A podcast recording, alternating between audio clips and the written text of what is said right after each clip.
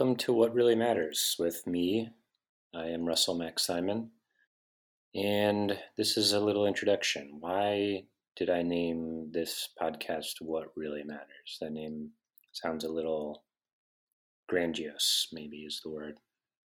So here's the story. The story is about 2 months ago, I lost my job. It was a good paying job. I don't want to go into the whole saga, but if you want to read about it, it's one of the first articles that I released on Substack.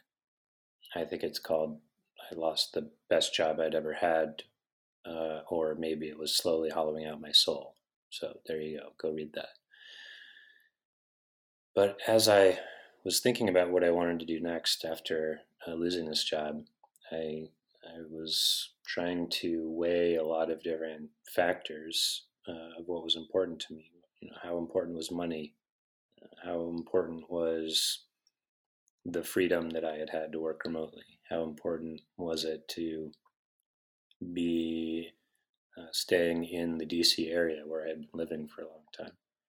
How important was it to me to be able to travel or spend time with my family or visit new places? All these things were banging around in my mind, and I didn't really have a way to sort through what the answer was. It seemed just like the matrix was too complex, all the different factors going into the decision making. I was thinking about all those competing motivations, and they all seemed to me some version of the same question, which is what really matters to me.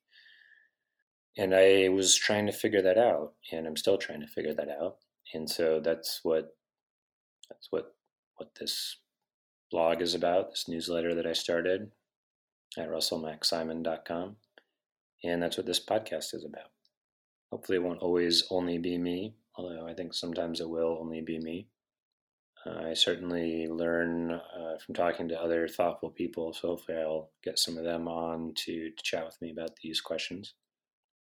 And I'm going to try not to bite off more than I can chew. I'm not going to go talk about the meaning of life right away. I'm going to try to talk about my own experience and share with you how I think through the meaning of my own experience and how I want to shape it going into the future.